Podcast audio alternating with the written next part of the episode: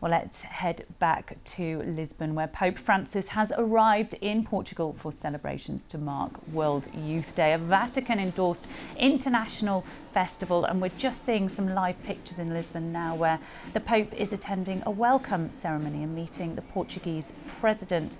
And it is likely, though, we're seeing wonderful pictures now, but it is likely that this visit may be overshadowed by a recent official report detailing the sexual abuse of nearly 5,000 children by Portuguese clergy, mainly priests, over a 70 year period. Well, let's cross live now to Alison Roberts, who is in Lisbon for us. And Alison, we're just seeing that lovely welcome ceremony, but in the backdrop, there are some serious allegations and a serious report that may overshadow this.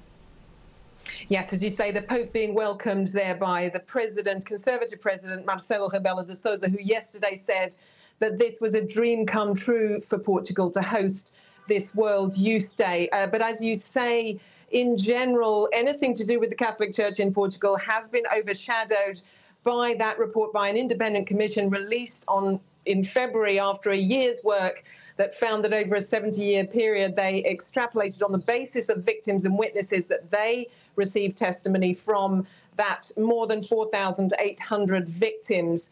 Uh, could be uh, numbered, and uh, they say that doesn't exclude that there might have been more. Now, it was not only the fact that there were those victims, according to the report, but also the way those cases were handled at the time and indeed subsequently the reaction of the church leadership to that report, although they had commissioned it, was also not generally seen as ideal. And in fact, they afterwards apologized uh, to the wording of some of the comments they made about it.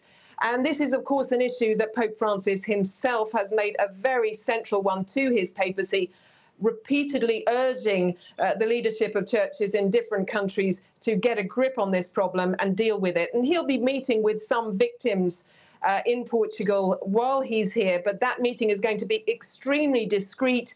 According to the Cardinal Patriarch of Lisbon, the most senior, senior churchman here, even he didn't know where it would be taking place.